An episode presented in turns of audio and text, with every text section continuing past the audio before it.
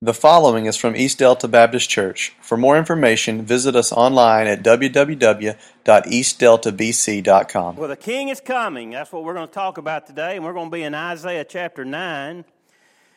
And uh, we're kind of going to be all around, so get your notebooks out and uh, you can get some notes this morning. But today and starting over the next few weeks, we're going to look at some things about Christmas. John MacArthur, he tells the story of a little girl who came home from Sunday school triumphantly waving her paper.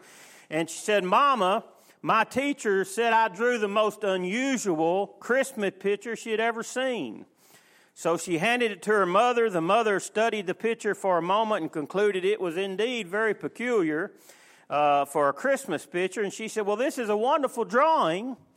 But what is all these people riding in the back of an airplane? And the mother kind of asked that, and, and the little girl said, Well, that's the flight into Egypt. And kind of disappointed a little bit that her, her mother didn't recognize that uh, immediately. And the mother said, Oh, uh, cautiously, well, uh, what's this person up in the front? And, and, she said, Well, that's Pontius the Pilate. And uh, the girl was visibly impatient. And the mother said, Oh, I see. Well, I see here you have Mary and Joseph and the baby. And uh, as the mother volunteered that information, she studied the picture for a, a little longer and she finally kind of summoned up the courage to say, uh, Who is that fat man standing behind Mary? The little girl said with a sigh, Can't you tell? That's round John Virgin back there. Uh, the, the truth is that the girls mixed up with the perspective of, of Christmas is, is really not much more uh, muddled than some of the notions the average person carries around Christmas. So, uh, we're going to look at a, just a little short clip, about a minute long, of, of some ideas about Christmas and kind of what people uh, associate Christmas with. Isn't that the truth sometimes? This Jim Gaffigan, he's he's a pretty clean comedian. He's really funny. He's got some interesting perspectives. But the truth is, what a lot of people associate Christmas with uh, is a product of some mixed up ideals, some mixture of pagan ideals, and some uh, some myths and some legends, and uh, kind of they're derived from cultures in the past. And if we just wanted to do a study on that, we could really dissect a lot of the things that we see around Christmas as just legends or myths or different things that's been uh, put together, and most of them are pagan ideals. And uh, the, the only true reliable source of information about Christmas is the Bible. And that's why we're going to look at the Bible this morning over in Isaiah chapter 9 and uh, over the next few weeks leading up to Christmas, we're going to examine various aspects of, of the Christmas story. The Christmas story in the Bible begins much earlier than most people think about. Uh, hundreds of years uh, before Christ came, we, we start seeing the prophecy of the king. And over 300 Old Testament prophecies are, are in Scripture uh, concerning the birth of the king. And we're told in those prophecies, these are all in the Old Testament. You know, when we read the New Testament and we see that, that Paul took the scriptures and he proclaimed Christ. Well, he didn't have the New Testament. He had only the Old Testament. And, and uh, all the apostles, they didn't have the New Testament. Those were written by the apostles. Those were written by, uh, in real time. Matthew, Mark, Luke, John, Acts. And, and Paul wrote much of the New Testament. And, and he wrote of the things he taught and the things he, he spoke of. So when they came to someone and they began to proclaim Jesus Christ was the Savior, they always went to the Old Testament. And the, the Old Testament was the, the things that had been written by the prophets over the years. So they were able to take that and they could, through those prophecies, they knew where he would be born, the Savior. They knew what he would do. They knew what he would say. They knew how he would die. And they knew how he would be raised from the dead. Now, uh, if you question Christianity, sometimes just simply take a rational look at Scripture 700 years before Christ was born, and the Bible can be proved historically. The, the time frame, just take the time frame and think about what was written about Christ, and then take the New Testament and see how every prophecy was fulfilled the Bible says every jot and tittle, the, the smallest marks, every I was dotted, every T was crossed in prophecy. And, and it's hard to say, well, I, I just can't believe what the Bible says about Christ because uh, over and over and over we can take uh, documents and study and study and study and, and realize that Christ has fulfilled all of those things. But out of all of those prophecies of the king, I think the centerpiece of the Old Testament prophecy uh, concerning the coming king has to be in Isaiah chapter 9. And we're going to start in Isaiah 9, verse 2.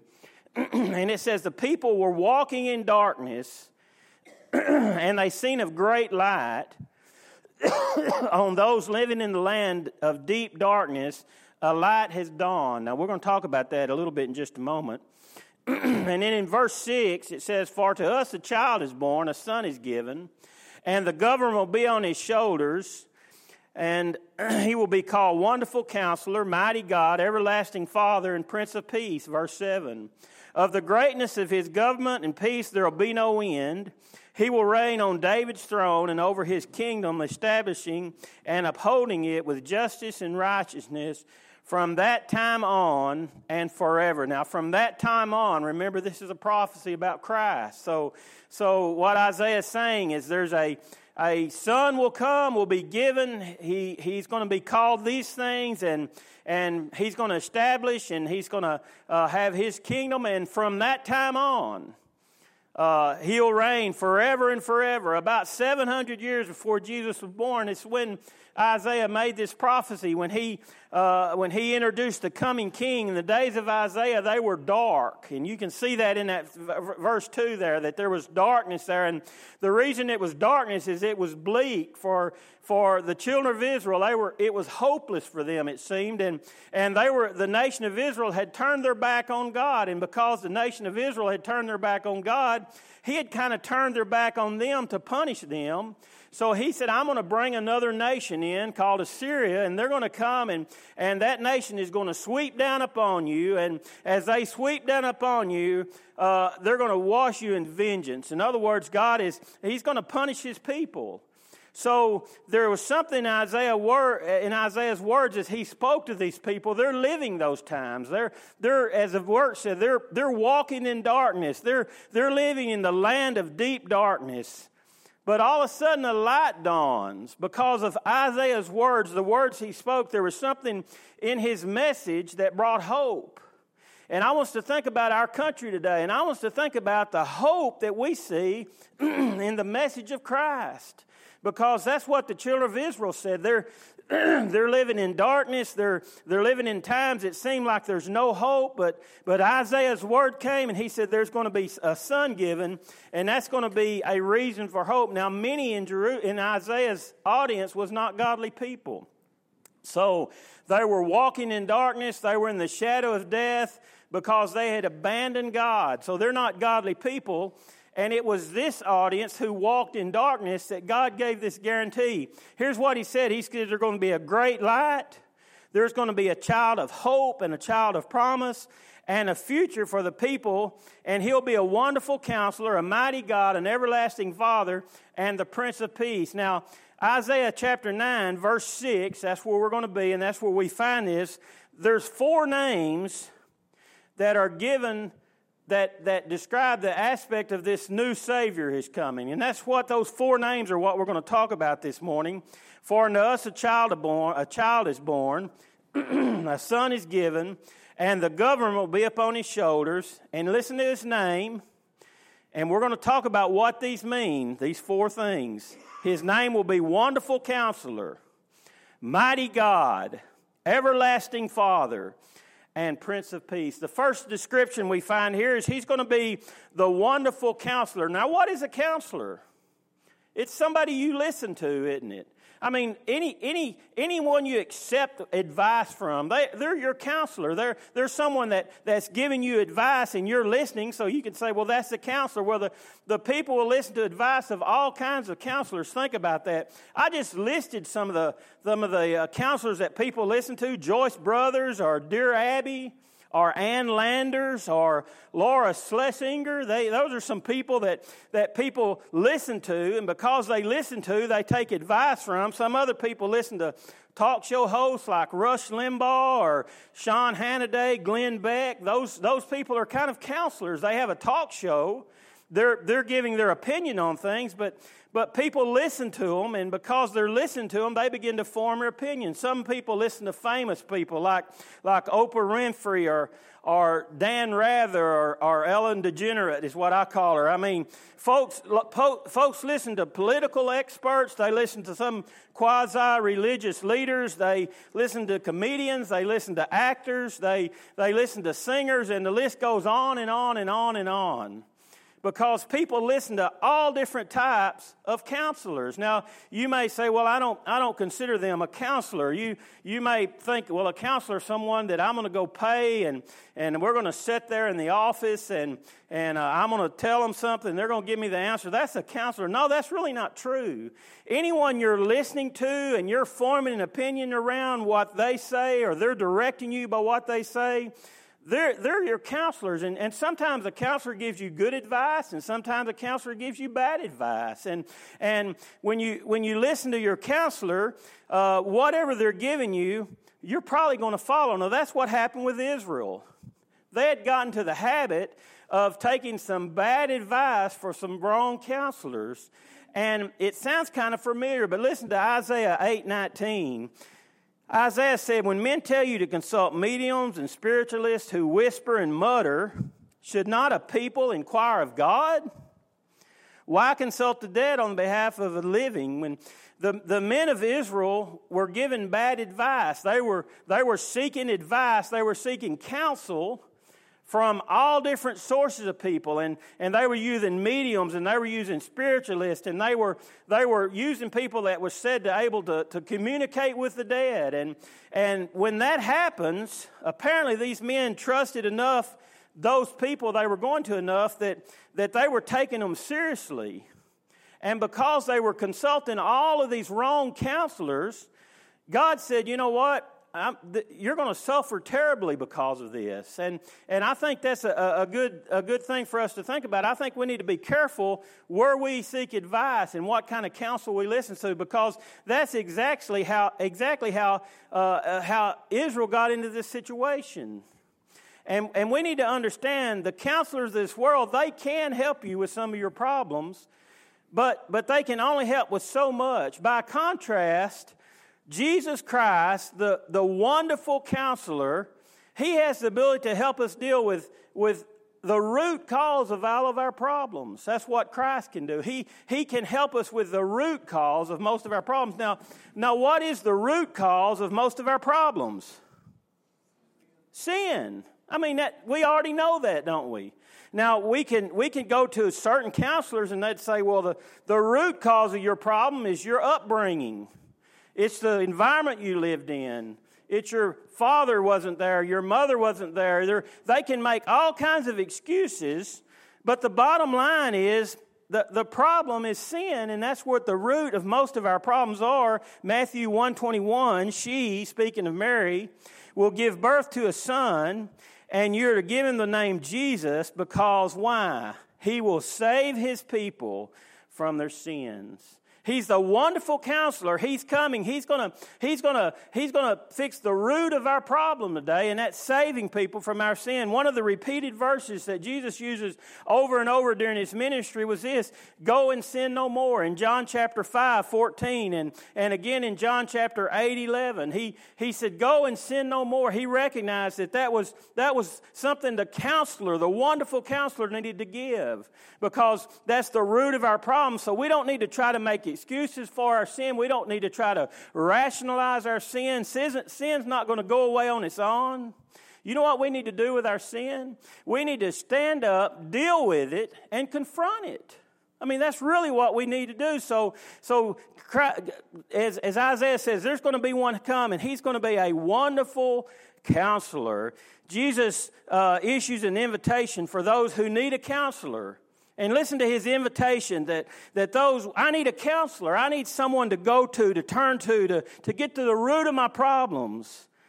Jesus said this himself Come to me, all you who labor and are heavy laden, and I'll give you rest. And take my yoke upon you and learn from me, for I am gentle and lowly in heart. And here, listen, you'll find rest for your souls. For my yoke is easy and my burden is light. The only way we can deal effectively with our sin is to, is to realize that only the wonderful counselor can help us through those things. He wasn't just a wonderful counselor, he, he wasn't just a great teacher, speaking of Christ, he wasn't just a good example. But Isaiah says he'll, he'll be the mighty God. Now, I just want to remind you, as I remind myself, he's talking to a group of people that, that are looking for hope. He's talking to a group of people that, that their nation is crumbling, and he says, I have someone that, that's going to help us. He's going to be our counselor that we can go to. And not only is he our counselor, he's our mighty God. Now, I think it's interesting sometimes because as Isaiah gave this message to the, the children of Israel, he wouldn't have been speaking like I am by any means, and he would have used a word that, that is, that's called gibbor. He would have said he, he will be a Gibbor. He will be this God. And that, that word means a strong or powerful, valiant warrior. So, as he described the one who's coming to a people in bondage, to a people that's, that's held captive, he says, this, this son will be given, and he's going to be a powerful, valiant warrior for you. So the term mighty God actually is a military title that, that means someone who fights for you. So as, as Isaiah is describing the coming king, we're describing Christmas. We're thinking about uh, uh, the, the birth of a Savior. We're thinking about the birth of a baby. Isaiah said there's going to be one who comes and he's going to fight for you. There's uh, a couple of chapters before we, what we read this morning in Isaiah 7. We read this. Behold, this is Isaiah 7 14. Behold, a virgin shall conceive and bear a son, and she shall call his name Emmanuel. And then commenting on this, over in Matthew, he's commenting on Isaiah 7:14. He quotes about the virgin bearing a son, then he explains. So he quotes this, Behold, a virgin shall conceive and bear a son, and she, and she shall call him Emmanuel. And they'll call him Emmanuel, which means God is with us. Isaiah's message was plain. The virgin was to give birth to a son. He would be known as God is with us. This child that was to be born, this son that was to be given, would be called the mighty God and an everlasting Father. That's where we're going to move next into that everlasting Father. The New Testament, it reinforces this over in Luke chapter 135, it says this The angel appeared to Mary and told her that she was to be with mother, uh, be a mother and of the Messiah. The Holy Spirit will come upon you, and the power of the Most High will overshadow you. So the Holy One will be born, and he'll be called the Son of God. So, as the second description of this king that's coming, we're working up towards Christmas. We're working up to the, the birth of the Savior. Isaiah says there's, there's one coming, a wonderful counselor. He's going to be a mighty warrior. He's going to be God living with us and God living with, in us. And here's the third thing He'll be the everlasting Father. Now, let me just say a little side note. Are you with me this morning? When it gets warm in here, y'all may not think it's warm in here, but it's warm in here. We, we kind of lose it sometimes. I even lose it sometimes.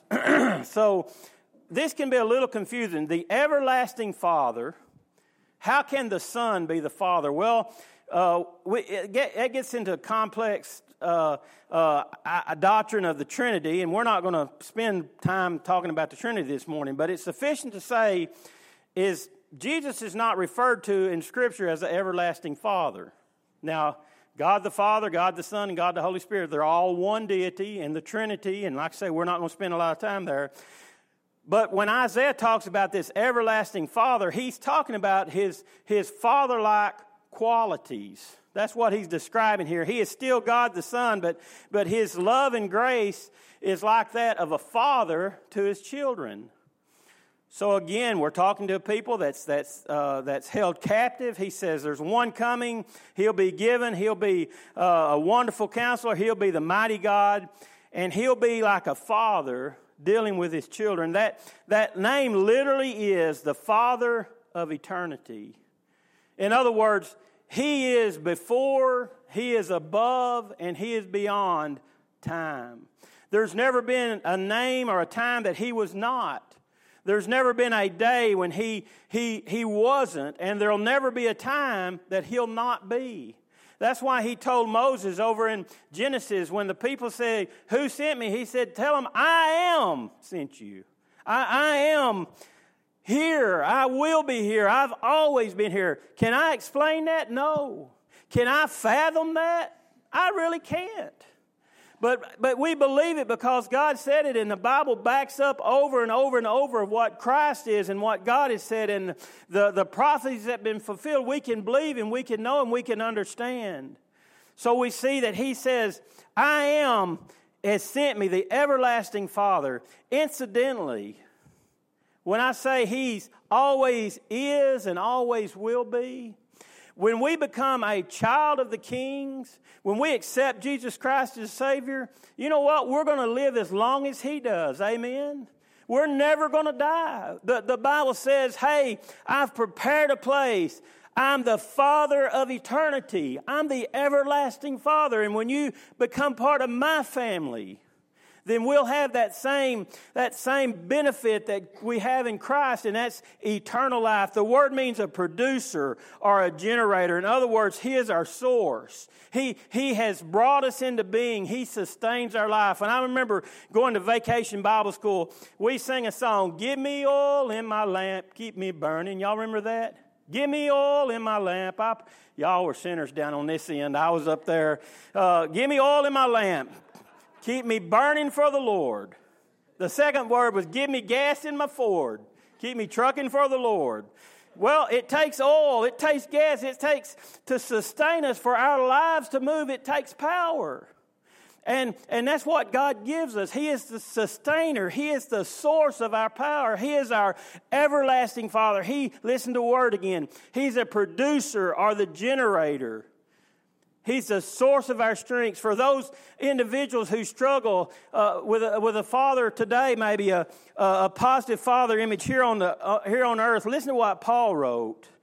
We're talking about a, an everlasting father, the father of eternity. Paul wrote this, I believe, for people who, who maybe struggle with that, uh, that not having a, a positive father figure. Here's what he says For you did not receive the spirit of bondage again to fear. this is when we accept Christ. But you receive the spirit of adoption, in which we cry out, Abba, Father. And I've told you many times that that term actually is daddy. We cry out to, to one who's adopted us. We cry out, Abba, Father. That term of endearment, dad. The Spirit Himself bears witness with our spirit that we are children of God. And if we're children of God, then we're heirs, we're heirs of God, and we're joint heirs with Christ. Here's a father that'll never leave us. He'll never abandon us, he'll never forsake us. Remember, this is true of only if you're a part of his family. If you're a part of God's family, if you've placed your faith and trust in Jesus Christ as your personal Savior. So he's not only the everlasting Father, but here lastly, it says he's the Prince of Peace the Prince of Peace. This, this term literally means the Prince who's coming to bring peace. That's what that term means. The Prince who's coming to bring peace. Again, I want to remind you who's he talking to? Well, he's talking to us today, but, but Isaiah was talking directly to those who are in bondage. But there's one coming. See the hope that we see? There's one coming who's the, the Prince of Peace, the one who's coming to, to bring peace. And, and the, this peace he brings will be to troubled hearts. There's, there's about three things, and I'm going to be ready to close, and I'm going to be close to getting out of here on time. So here it is. First, what peace does he bring? He brings peace with God. See, it's impossible for us to have peace with God apart from Christ. And, and to think about what that, that means, Romans 5 1 says, Therefore, we have been justified by faith, and we have peace with God through our Lord Jesus Christ. God offers peace to those who want it. Peace is a positive change in a relationship. The Bible teaches this. We can't put our finger, we don't have to, we can do this. We may not be able to put our finger on a specific sin that we would say, I need a Savior, I've sinned. We may be able to sit back, as I said earlier, some people justify and, and find all of these reasons. If you can say, you know what, I've thought back over my 10 years or my 80 years, and I, I really can't think of any great sin I've committed. Understand this we inherited a sin nature. The Bible teaches that through Adam, the Bible says we're sons of Adam. So through Adam and Eve, we inherited sin. It's living within us. And when we inherited sin, the Bible says this we became enemies of God. Well, isn't that tough? I mean, the Bible says we're, we're, we're enemies of God. And, and as Isaiah talked, he said, There's one who's going to bring peace and he's going to bring reconciliation between us and God. In other words, there's a separation there, there's, there's a broken relationship there, and it was broken because of sin. And, and if we can't pinpoint a sin, it's simply broken because we have a, a spirit of sin. We have an old nature living with us that we inherited from Adam and Eve and all the way down the line. So, so that broken relationship needs to be mended, and, and there was only one way to mend it. And that was through Jesus Christ because He became our sin for us. He became the payment. He became our sacrifice. And, and we see here, Isaiah 53 6 says, We all like sheep have grown astray. We've all turned every one of us to our own way. And the Lord God has laid the iniquity, the sins of all of us upon Christ. So when Jesus Christ went to the grave, when he went to the cross, he, he paid the price. The, the Bible says there's got to be remission of, uh, there's got to be the shedding of blood for the remission of sins. Jesus Christ went to the cross, he shed his blood, that the payment for sin. And, and when we come to God and we say, you know what, I realize I have a sinful nature, I realize I need a Savior, then God takes the blood of Jesus and he places it in our account and he has we have reconciliation because of that exchange. We have the, the, the doctrine of justification which just as if i'd never sinned that's what that word justification means. Man's part is this we put our trust in christ we put our faith in christ we say okay i believe that you died for my sins. I believe that you defeated death. I believe that you rose again. And, and because of that i put my trust in you. That's our part. And then after our part, God cleanses us through the blood of Jesus. He makes us righteous. He gives us that right relationship with God through the blood of Jesus. For he himself, Ephesians 2.14 says, is our peace. And he has made us one. That, that result of the Prince of Peace is, is we have peace with God. Here's the second thing. We have the peace not only with God, but we have a peace of God. Okay, we have a, a, peace that we mended that relationship. That's what Jesus Christ. So he gave us peace with God when we accept him, become part of his family. And then we have the peace of God. You know what that means? That means he brings calm in the storms of life. We sing some songs about that this morning. And in the midst of our struggle, in the midst of all of these things, Isaiah tells the people, you know what? We're going to this this this savior is going to come. This king is going to come. And he's going to bring a calm in the midst of this storm. Philippians 4 7 says, And the peace of God, which surpasses all understanding, will guard your hearts and your minds through Christ Jesus. That, that peace of God is, is the sense of moment by moment we have trust in someone, our Father. Then John, it's, it's recorded in John that he says, Peace, this is Christ talking. He's talking to his disciples. He says, Peace I leave to you, and my peace I give to you. Not as the world gives you peace, so let not your hearts be troubled, neither let it be afraid.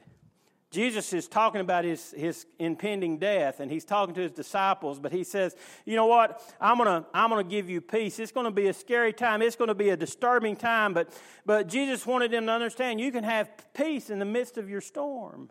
And, and through Christ, we have that peace of God. We have that peace that God brings. in, in the year 1863, you may say, well, how could that be relevant for us today?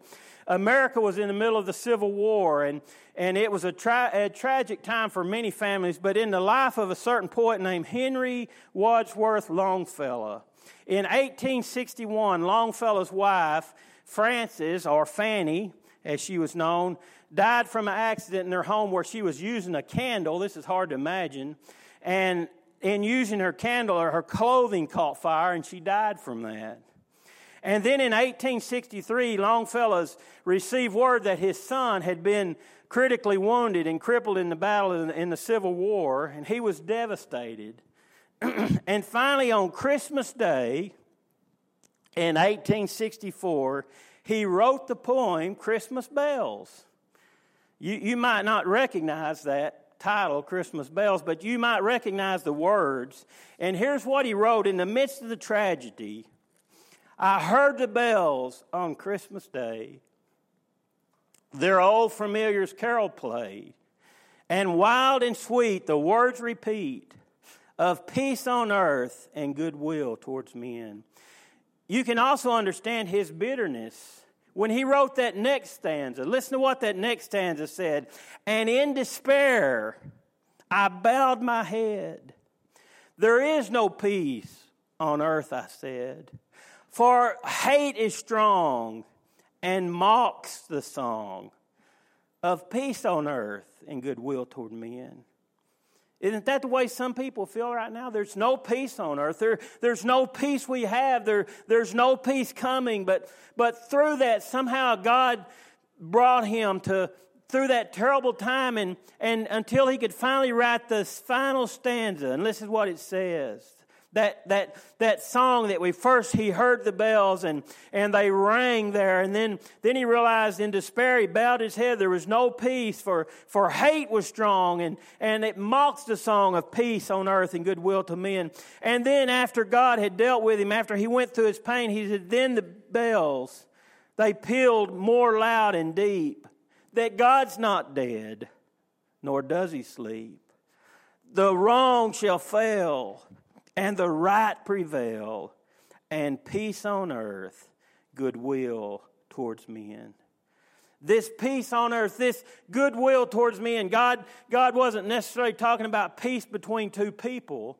He was talking about peace between himself and his creation, his people. That's what Christ and that's what Christmas is all about. It's not about a baby in a manger. It's not about all the things that we seem to celebrate sometimes, though there's nothing wrong in some of those things. What Christmas is all about is about peace with God. It's about that reconciling relationship. And here's the last thing we have a peace from God. That peace from God helps us reconcile with one another.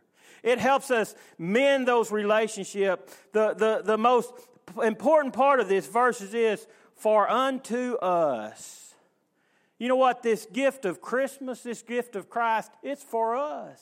It's for you. It, it's for me. It's for those of us here today. And, and think about what it means for us today. If you're confused, He's a wonderful counselor. If you're weak, He's the mighty God. If you're scared, He is the everlasting Father. And if you're disturbed, He is the Prince of Peace. Would you bow with me this morning? Wonderful counselor, mighty God, everlasting Father, and the Prince of Peace. The prophecy of the King. The King is coming. There's hope. There's light. That's what we're going to look at the next few weeks as we approach that day, that, that birth of a Savior. I hope you'll find hope. I hope you'll find joy to the world, for the Lord has come. I hope you'll be able to say, you know, I, understand the, be- the bells pealed loud and deep. God's not dead, nor does he sleep. The wrong shall fail, the right prevail of peace on earth and goodwill towards men. Father, I pray this morning as we recognize, if we understand how the, your chosen people must have felt as they looked around in despair and they looked around in what seemed hopeless and helpless. And Father, there was an announcement made of a coming king. And the world should be upon his shoulder, and his kingdom will reign forever. And he's coming to bring hope and help and strength and reconciliation. Father, I pray that as we can get a glimpse of what the children of Israel must have felt, Lord, that we would know that we have that same promise today. We have the Savior. He's came. He is the King of kings and the Lord of lords. He is here today. He's living among His children, He's living within His children. We are joint heirs with Jesus Christ. And Father, I pray that we'd have joy and we'd have strength and we'd have confidence in that truth. Lord, I pray today if there'd be any here that's never come to that point of saying, you know what, I, I have sinned and I, I realize I've, I've just inherited that nature and, and I need forgiveness and I need the blood of Jesus to pay for my sins and I want to put my faith in Him. I pray today, Lord, would be the day of salvation. I pray, Lord, that we would turn our eyes upon you. Father, the things of earth would look strangely dim as we see your brightness, your glory, as we see your grace. Father, that we'd find hope, we'd find joy, and we'd find peace during this Christmas holiday seasons. Lord, I pray now that your Spirit would move within us, that you'd move within our heart, and I pray this in the name of Jesus.